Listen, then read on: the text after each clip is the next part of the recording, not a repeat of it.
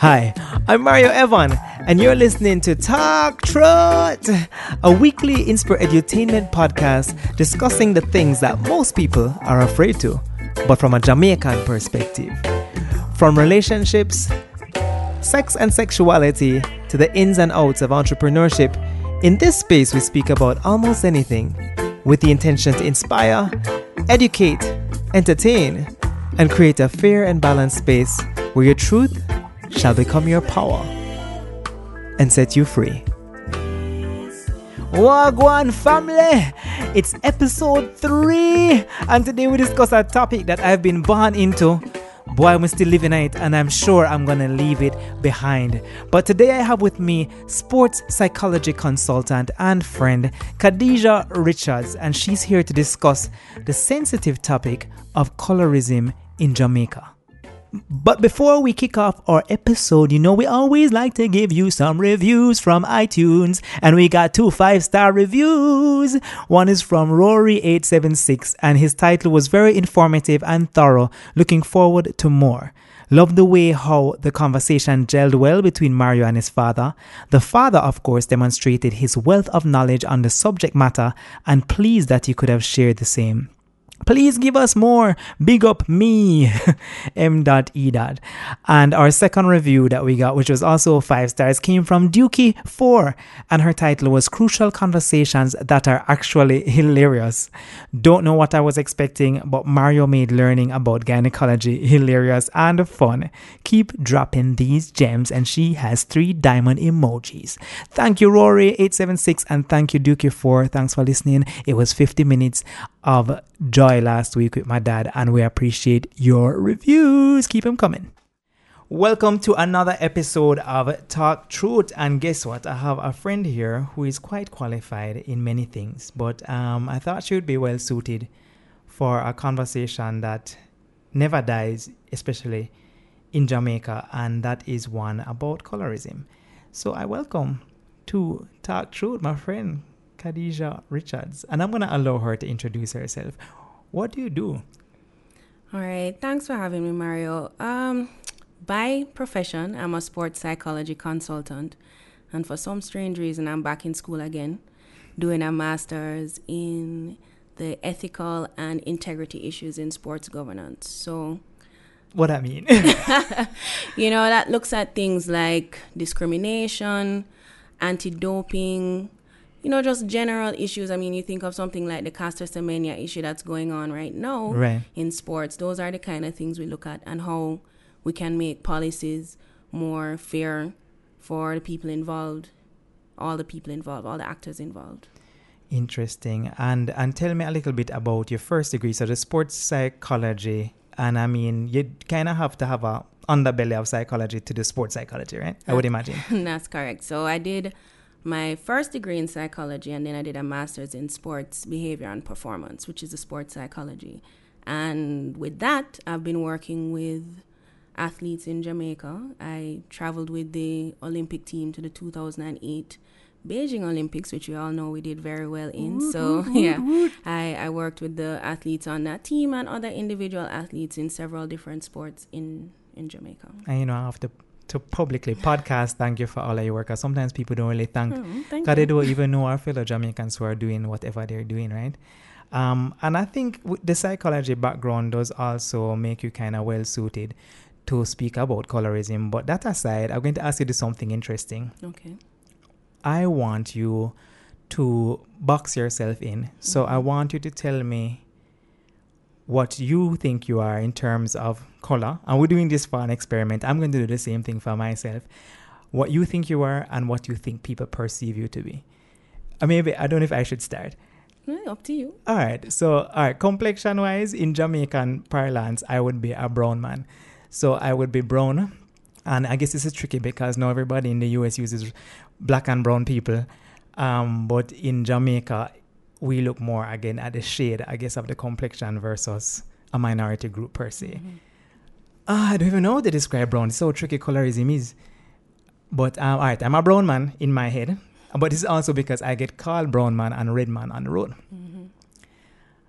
And then we'll get into what browning connotes in Jamaica. But what do you see yourself as? Well, I definitely consider myself a black woman, Right. despite the past year and a half in Europe drastically changing my complexion to much, much lighter than what I'm used to. Right. I would still consider myself to be a dark skinned black woman. All right, fine. So I'm a brown black man. All right, this is interesting because um, also there's so many different shades, I guess, of the the rainbow that we kind of we kind of look at. And in terms of a definition of colorism, what would you how would you define it? All right. I suppose, you know, people might ask, what on earth does a sports psychologist have to do talking about colorism? But for my master's program that I'm in now, my thesis that I'm looking at is on the effects of colorism on sports selection. So I've done a little bit of background on it. And for my paper, we operationalize, as in use a definition of colorism that suggests that it is a form of discrimination that exists within and between racial groups. That means that based on your skin tone or skin color, how light or dark you are, you may get preferential or negative treatment, not only within your own racial group, but between racial groups. But once you go between racial groups now, is that no racism?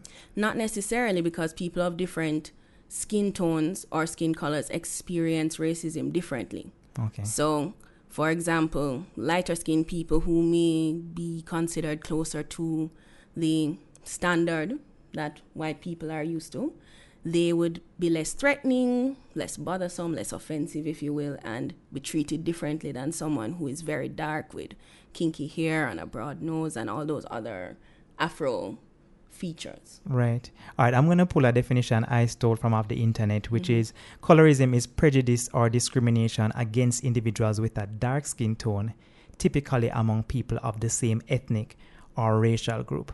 So it kind of points towards just discrimination against the darker tone. Is it always that direction though? From the lighter to the darker tone? In my experience, anytime you have a ism at the mm-hmm. end of mm-hmm. something, it tends to be one directional because there's a dominant group and they use that dominance to exert some kind of oppressive force on the non dominant group. So, in this case, when it comes to color, ism as an ism, the lighter skin color would be the dominant group. All right, I feel you. All right, so that would lead me into now clearly defining racism. So, what would be your definition of racism, just for a differentiator? Um, racism is mo- again more, in my opinion, and what I've I've read and observed on the topic is more of an institutional, institutionalized or structural form of discrimination and oppression mm-hmm. against a specific racial group. And like I said, the difference between racism and colorism is how that system operates on dif- people of different skin tones within the same racial group. Right, right, right. All right, all right. If that makes sense. No, it makes sense. It makes sense. And um, I guess really where I want to go now is in terms of our viewers who, our listeners, I should say, who are not from the Caribbean context. I want us to kind of touch a little bit on the history of of where some of this is coming from. And I mean, without any deep research, I understand slavery, of course, has a big part to do with it. Um, what's your take on on the slavery impact? All right. So, historically, with slavery, we know that there was a lot of mostly non-consensual sexual contact Hey. between between slave owners and the female slaves, the black female slaves, and that resulted in a lot of mixed race offspring. Right, Those biracial offspring, of course, tend to be a little lighter light skinned and complexion. Mhm. and those lighter skinned slaves were given preferential treatment over the darker skinned ones. And we know that from the house slave, right field slave versus the people field slave right that we've heard of. And it wasn't just in terms of treatment by the slave masters, it was treatment in the general society in that they would get, they would be granted their freedom before the darker skinned slaves. They'd have access to education before the darker skinned slaves. And but as a result of that, were able to elevate their status quicker and I guess just to a better place than the darker skinned slaves were over a period of time. So slavery produced the different skin shades that we've come accustomed to seeing and it promoted the separation of of the groups and stratification of the right because then um, they kind of became culture the privileged kind of became culture mm-hmm. that the lighter skinned person would be more privileged well as we talk about slavery i love to touch on the jamaican stuff so mm-hmm. let us just do a like a quick power on all the things that we've heard growing up about different colors i mean i mean people say things like black like tar mm-hmm. Um, a common one that we do a lot in jamaica is comparing hair types mm-hmm. pretty hair Good hair. Good hair. And good hair is always straighter curlier. or curlier, softer. Yeah, softer. Um, nappy. That is also used in the US. Kaya. Kinky. Kinky. Mm-hmm. Any any others you can just think of off the top of your head? I mean, it's it. I don't think it's uncommon for people to associate, whether knowingly or unknowingly, negative expressions with dark skinned people or their features as opposed to lighter skinned people. I mean, it's not always malicious, right. but it's sometimes we just, you know, we've learned it and we repeat it, and it's a part of what we know as our culture in Jamaica. So, you know, you have things where people say, you know, nothing black, no good, and, you know, it's a common one, yeah. Black and ugly, and things like that. You don't ever hear people say, oh, she brown and ugly. It's it's what I often hate to hear is, "What a pretty dark skinned girl." Yeah, or pretty for a black girl. Or pretty for a black girl. Yeah. And I, I, it fascinates me because then it, it, really is clearly stating that black is not pretty in the mind. and the you mind. had to qualify, qualify the person's attractiveness despite the darkness of their skin tone. I want to take this in a more of our personal space. Um, growing up, would you feel like your personal experience and truth, and this is maybe personal, but in terms of get, growing up at home, mm-hmm. you felt like that was something that you're exposed to in your family space? You know, I think I was fortunate in a way in that my father is a very pro black black man. we know this. Right? And he values and appreciates blackness, natural hair, you know, the shape of black women, the darkness of your skin. I mean, when I used to travel, and come back lighter, he would literally sit me out in the sun, waiting for me to get back my proper dark complexion. Right, so, right. so I grew up pro. with an appreciation for these things, which probably was a good buffer for me dealing with the possible threats to that that existed in the society. But I think that also probably made you not think of your blackness as a negative thing. Definitely. It was it was protective for me that I learned to appreciate. I mean, for most of my life, I've had natural hair. I've opted to have or to wear my hair in its natural state. And it's not because of any kind of rebellion or laziness per se. It's just that it's what I grew to love as a result of what I was taught in my household. Right, and you you knew it was beautiful because that's what you were taught. Yeah. Um, interestingly enough, both of us, me and Khadija, that is, we went to school in the U.S. So we actually had the experience of going to the U.S. And I'm going to speak about my experience growing okay. up first. And for me, it's the same thing. I didn't necessarily have a pro black household, but I didn't have a household that placed any emphasis on, on complexion. Mm-hmm.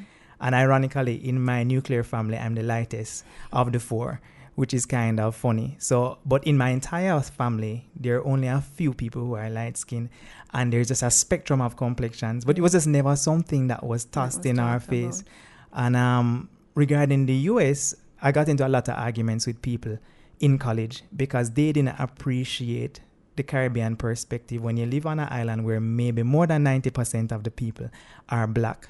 So you don't really grow up in a space seeing black people as less than. You have mm-hmm. black leaders, you have black teachers, you have a lot of people in power who are of color. So when you go into that space, you have to totally readjust. So For when sure. I was first exposed to racism, I was shocked because I just wasn't sure what I was experiencing. I was experiencing it and I felt like something was wrong, but it took me a while to start to pinpoint that this is actually racism. Yeah. I mean, the American experience is very different from ours. Definitely. They've gone through something similar, but at the same time, very different from what we have.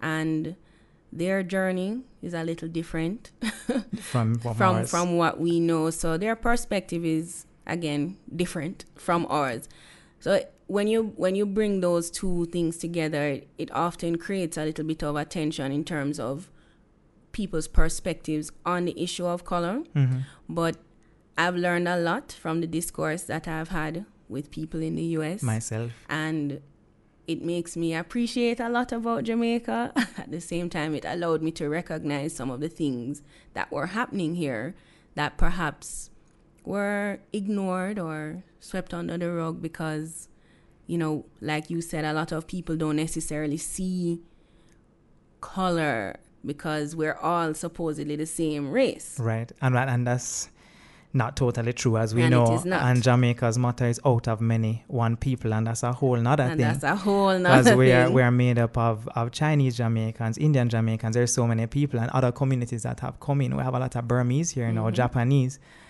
and the mixing continues. it does continue. And um, I think we have been quite accepting of other cultures, but that's a whole nother podcast. But um, and another podcast I really want to touch on too is the experience of the white Jamaican and the lighter skinned Jamaican, because I feel it's something that no one talks about. And I think because there's a perception of privilege hmm that nobody talks about the fact that they are almost very much discriminated against too because no one thinks you're Jamaican because you don't fit that typical look of what you know what has been stereotypically Jamaican. hmm So you find that that person will always be asked, "You come from Jamaica, or where you come from, or you know what your parents look like, or why you talk like that if you speak well," and that's a whole nother world as well. Yeah. But that's not is that colorism? Because that's is that some other direction, I I'm or that's just prejudice, or is sure. that just preju- uh, some type I of think prejudice? That's a form of prejudice, and I feel like prejudice is more of a personal issue as opposed to a, you know, it's not oppressive in nature. Right. People might say things that make you uncomfortable, but it's not going to stop you from getting a job. It's not going to stop you from getting a loan. It's not going to stop you from finding a mate or a partner. So while you might hear the things, you know, oh, you you're light skinned, maybe there's people think you're soft, especially like they say light skinned men, you know, are, are soft or Right. something like that. None of those things, while they are negative and unpleasant to hear, Are blocking you. are blocking your potential or your opportunity to access things in society that you should be entitled to. Let's get a little bit into that. Um, and again, some other things we're going to say today may be anecdotal. I mean, there may be studies here and there and some, and there may not be. But um, in our experience or in your experience, what would you say happens to the darker skinned person? Traditionally, we can say that we've heard or experienced. I mean, traditionally in Jamaica, there was a time where darker skinned women, and I speak primarily from the perspective of women because that's what I've been looking into for my research, Right. where women couldn't get certain types of jobs because of their complexion. So, bank tellers, flight attendants, Yes. positions, you know, maybe they're not the most popular positions now, but there was a time when people aspired to have those positions and they they were unable to get them because of their skin color. And is the tie anything because those jobs were probably tied to some kind of perception of beauty and of, you know, an upfront client related direct job where you have to interact with people and maybe this wasn't the aesthetic. For women, a lot of our social capital is generated from our physical appearance. Mm-hmm. and how attractive we are perceived to be or how non-threatening we are received perceived to be so in a position where you're you know upfront interacting with people if you're a bank teller you know unfortunately negative things such as you know not being trustworthy or you know being dishonest are associated with darker skin tones while the opposite is not for Right. lighter skin tones so if you're dealing with people's money and you go into a bank and somebody who you don't believe is going to be trustworthy is there, perhaps that's not the best person they're going to feel for the job. So, And these are and these are not um, absolute sta- things that we're saying, but things that we know have occurred. and that's the thing, you know, it's not it's not a policy necessarily. Right. It's a convention. It's just something that we know happens. It might not be or I don't know of. Maybe it was at some point in time. It might not be written in the policy that you know do not hire a dark skinned woman, but it just wasn't happening. Here's the tricky thing about anecdotes now. How can we be sure that it's true? And how can we be certain that it's not all in our head? I'm just playing devil's advocate. I get you. You know? Well, while it is anecdotal, if I feel like if enough people express a similar experience and a similar perception from you know based on what has happened to them or what have they have seen happen to other people at some point in time you must recognize that the, a pattern exists and there's something to it and i think it's something we would benefit from looking into more to understanding more which is part of why i'm doing the research that i'm doing Exactly. All right. Well, um, do you think we've come a long way? Where are we now? Have we have we have, have we made five steps, ten steps forward, and five steps back? You know, because sometimes I feel like we've advanced in all areas of discrimination, colorism, and other other things. But then a lot of things happen that make you wonder if we've even moved. I think on paper we've advanced. I don't think there has been a great enough perception shift for it to be, I would say, a meaningful movement forward. There are things that are happening that show that people are more more invested in inequality. So you will see, you know, you mentioned on social media, people are promoting dark skinned girls as being more beautiful. There's a whole natural hair movement now, Exactly. but even within the natural hair movement, There's, there's, discrimination. discrimination. Exactly. exactly. You know, it seems like a step forward. You think even having a curl type is that discriminatory? it- some curl- people curl- believe so, Curl type A, you curl know? type B, oh, B one, Oh, oh. B five, 1A versus a 4C. or is that just description? Nobody hey, really knows. Yeah. But it's there are definitely still always features and factors that people take into consideration when they choose to discriminate against people and skin color and hair texture I think are still some of them. most definitely. Um, this podcast for me, I always keep um, emphasizing that it's about conversations, not really about tearing anybody down. And um, the previous podcast that I had with my father, um, so many people gave so many responses about how much they learned, and if they didn't learn anything, that they th- opened their minds to things that they may not have thought about. Um, I'm going to throw a bag of anecdotes out without tearing anybody down, and and we can discuss whether we feel these things are true. Um, some social media pages that promote parties and events will pos- possibly selectively pick certain colored people in the stuff that they promote. So you might have more light skinned girls being used for the promotional stuff versus dark skinned girls. I've even had friends tell me that they've removed like a certain person from a picture because them don't fit. I don't know what the A photographer was seeing, but it's kind of like um, you hold the cups, you hold the cups, and we'll take these three. Okay. And I mean, the tricky part with this one is that the eye of the photographer could be part of it. So it could be what the photographer is seeing and not necessarily a directive from the party page. Right. But do you think these things are definitely happening still in the party, in the fit? It's hard for me to say because, to be fair, I don't really look at party pictures that much anymore. so right. I'm not as observant as you know some other people might be. I've seen discussions about it on social media, which suggests that it does exist. That this you know preferential selection of lighter skinned girls or girls with a certain body type or hair texture or whatever happens.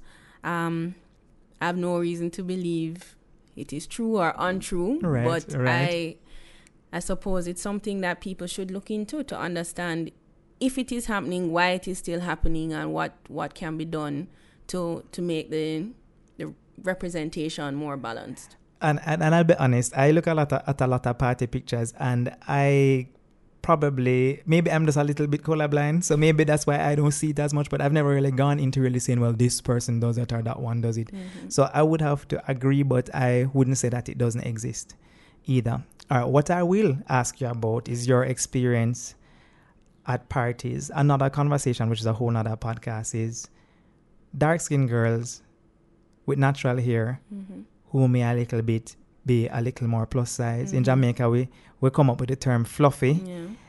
and whether lighter skin Jamaican men are attracted to them, whether they get the same attention in an uptown party, particularly, or you know whether they're looking for a mixed race type of girl And you know, I know some girls who fit into that description and they do say they feel like nobody's looking them at the party.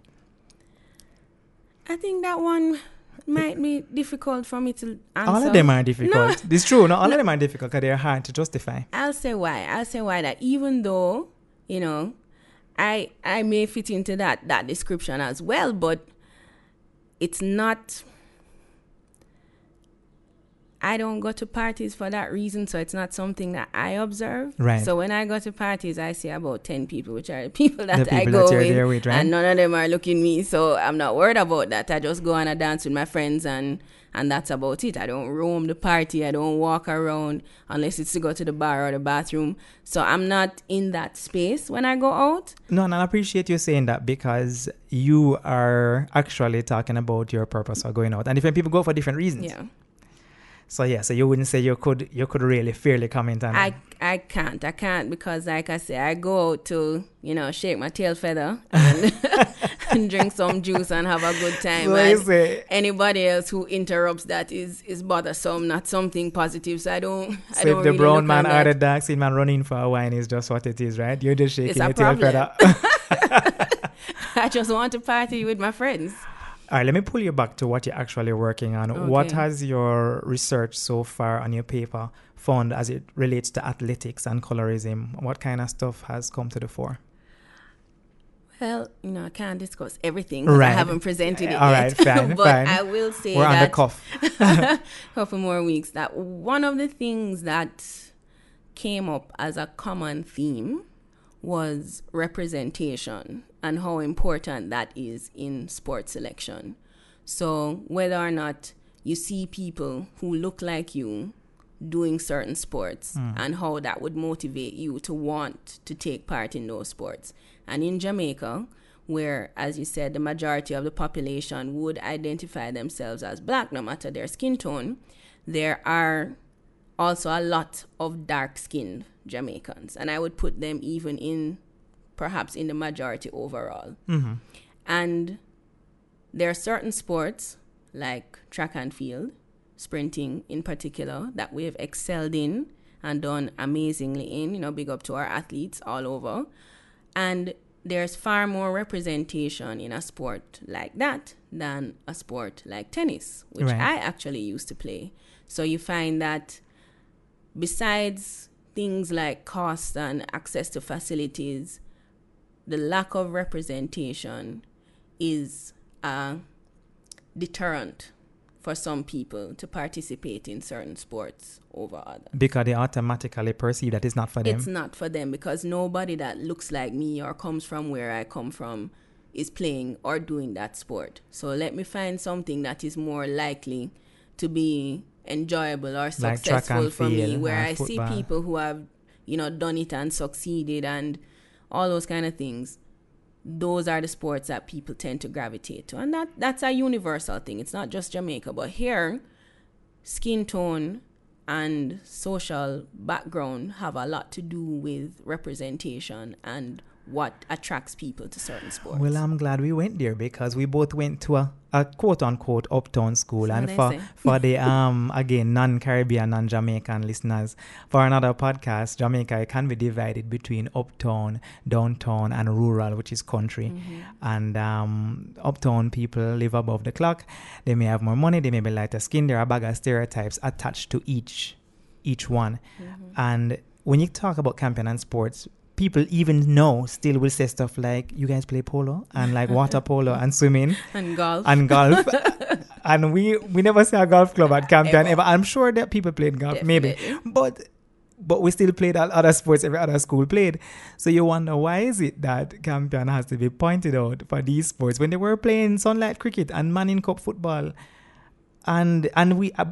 I can speak for when we started high school. Mm-hmm. The teams did well in Manning Cup, netball, volleyball. They did decently. Decent. They've gone up and down. All right, yep, we're academic school for the most part, as you can tell. Uh, yeah. But I mean, it ties into the same thing that you're saying. Um, so I guess really I'm entering colorism as it relates to social class. Right. And I mean, we really can't make a blanket statement, but you hardly ever see a light skinned man begging on the street. It's not common. It's not common. Well, that's that's the interesting thing about Jamaica. And one of the other things that came up in my research is that a lot of people in Jamaica were adamant that we don't have a colorism problem. It's a class problem. Real? Oh, really? Adamant. No, Like, man, that- no, man, we don't see color. You know, everybody, how we must I be think it's predominant. I we're think it's predominantly classist, but I think it ties into colorism So as well. the so the two are intertwined. For me, it's a, a chicken and the egg kind of scenario. But is If it you- which came you look- Yeah, we'll see. Because if you look at what we discussed in terms of the history with the slavery and Mm-hmm. the fact that lighter skinned people had access to certain things, Right. that would certainly mean that lighter skinned people occupy the higher classes. and So continue then- to do so. And continue to do so All the way up until now. Mm-hmm. strategically and deliberately through marrying other light skinned people. And one of the reasons for that is like unlike the US where you have the one drop rule, right? Where as long as they know that you have black in your family, however they figure it out, no matter how light skinned you are, you're black. right. right. In Jamaica, if you were, for lack of a better word, diluted Right, to a certain right. point, Then you were allowed to be. No, you were declared legally white. right. You could be legally white, so it was beneficial for people to continue mixing with people not black. Because it would move you out Because and move you into more privilege, right? into Into, more, more privilege. So there's benefit to moving into class. privilege. Exactly. So, yes, we might be classes but you could not be classes without the color attached to it because that is something that has been coming up from the days of slavery and colonialism. right. So for So- me, they're very tied, very interconnected, but I think the scale tips a little bit more in one direction in terms of how color comes into play in that particular scenario. And I think the big difference between then and now is that I think our consciousness, our lack of consciousness, has changed. So a lot of people may not be focused on that anymore because of how we're cultured. So it has shifted, but it exists. Um, which brings me to the effects of colorism on our society. And one of the biggest ones in Jamaica is bleaching. And um, for the people who don't know what bleaching is, people use steroid creams and other agents to lighten their naturally dark complexion so that they can become a lighter skin tone for various reasons. I don't even know some of the reasons people do it. Sometimes it's just aesthetic, but clearly tied to the aesthetic is that brown and lighter Is is prettier. prettier. And coming with all of that, from my medical standpoint, you know, you have thinning of the skin. You can see the blood vessels easier. You put yourself at a greater risk for stuff like skin cancer.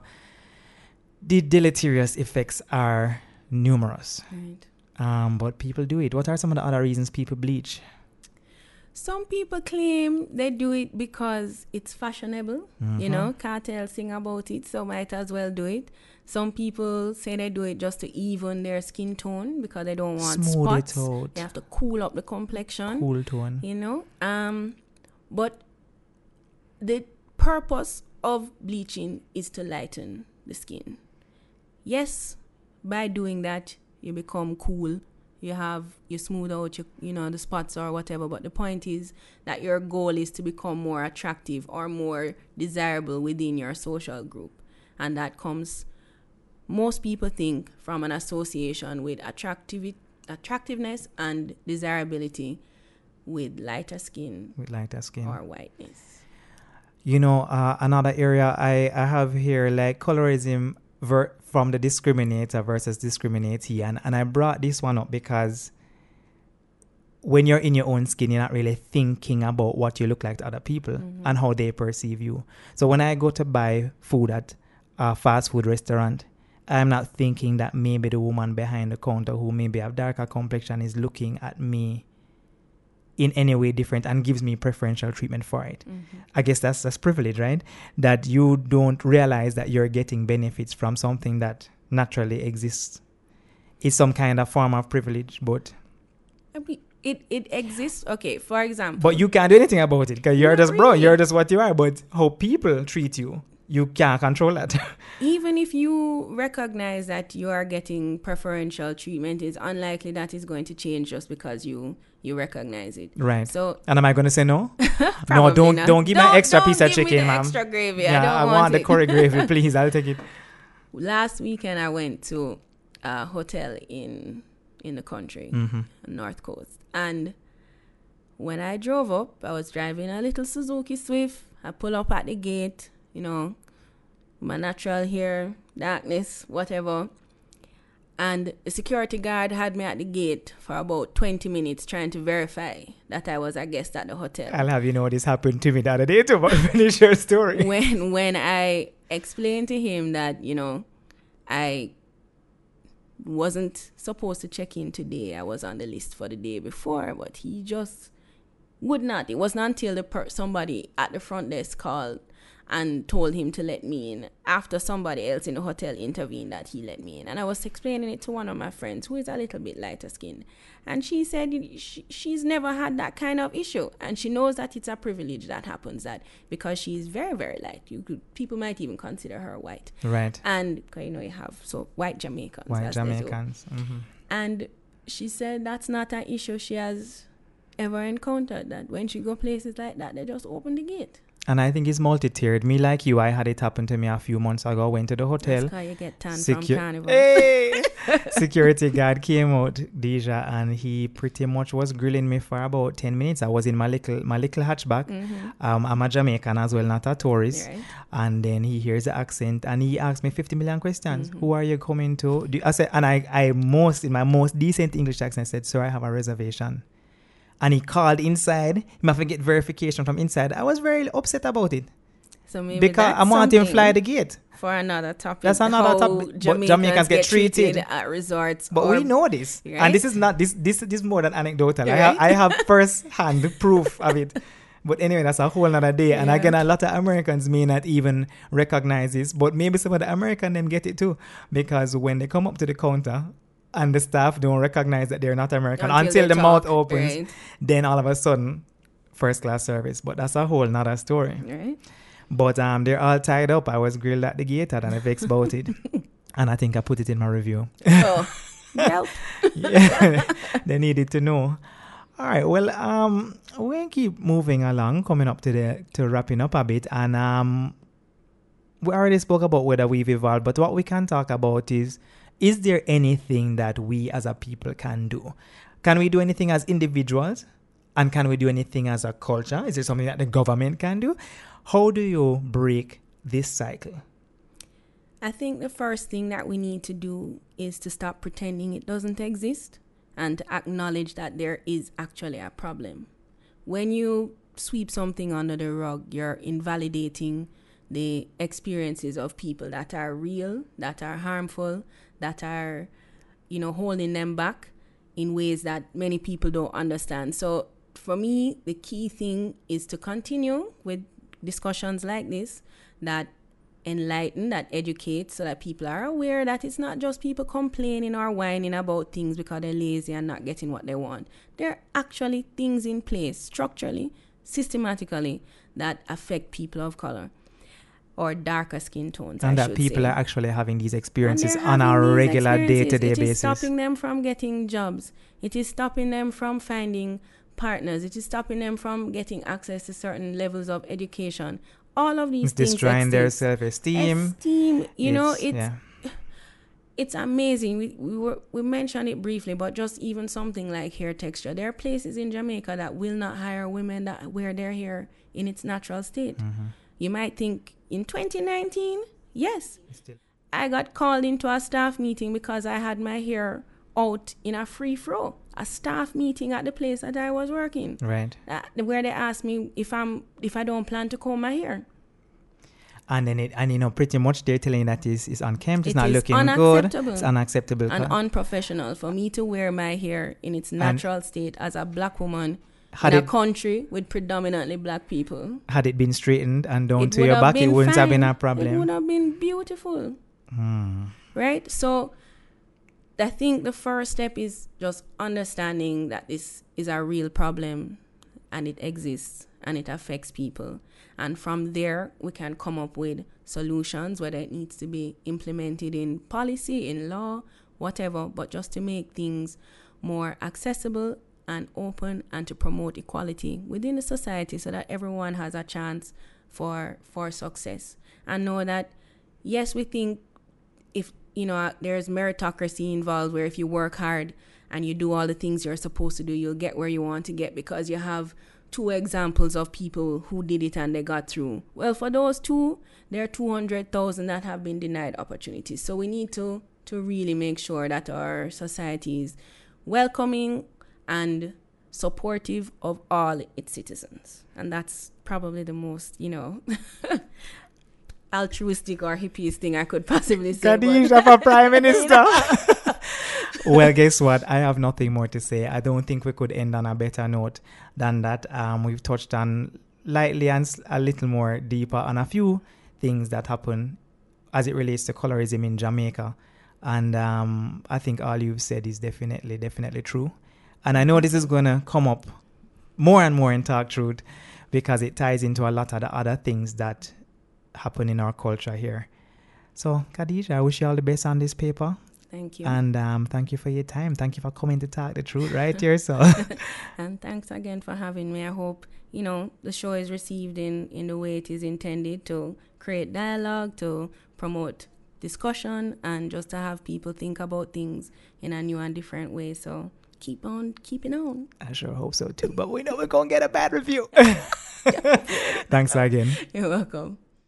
Thank you all so much for taking the time out of your day to listen to us. I mean, it's a big deal. Trust me, the love we received so far just from the two episodes has been really, really enormous, and the feedback has been really good. And we appreciate if you keep showing us that love by following us at Talk Truth JA on Twitter. And you can follow me, m.e at Mario Evon, that's M A R I O E V O N, pretty much on every social media platform. So, you know, do that for us. Subscribe, like, follow the podcast, and share your screenshots. And when you share, please hashtag TalkTruthJA and also me talk truth. Another thing, if you're on Instagram, every episode we put up a picture on our feed for the next episode. So feel free to start a conversation underneath the post if you want to make a comment there for those who are not on iTunes. And my page is at Mario Evon on IG. Guess what? We have a website now. So if you're unsure of where to find our episodes and our updates and our show notes, just go now to talktruthja.com. Or you can also go to the podcast tab on marioevon.com. So pretty easy. Talktruthja.com or marioevon.com podcast tab. And if you like what you've been hearing, iTunes reviews are really important. So just go onto the page online or on, into your phone and give us a rating and a text review of the show. And you don't know already. So once Mr. the review, I'm gonna try give you a shout out and a big up on the next episode, right? So leave something for me. Of course, we love your feedback. If there are any topics that you really are passionate about talking truth about, feel free to send us an email at talktruthja at gmail.com. We are also always looking for guests. So if you think that you have a story and you want an honest, fair, non judgmental place to share it, we ask you to send us an email and we'll send you a form to fill out and let us know what your story is. I am Mario Evon, and you've been listening to Talk Truth, a place where your truth shall become your power and set you free. Until next Sunday, 12:01 a.m. when the next episode drop. Stay safe, be good, blessed love.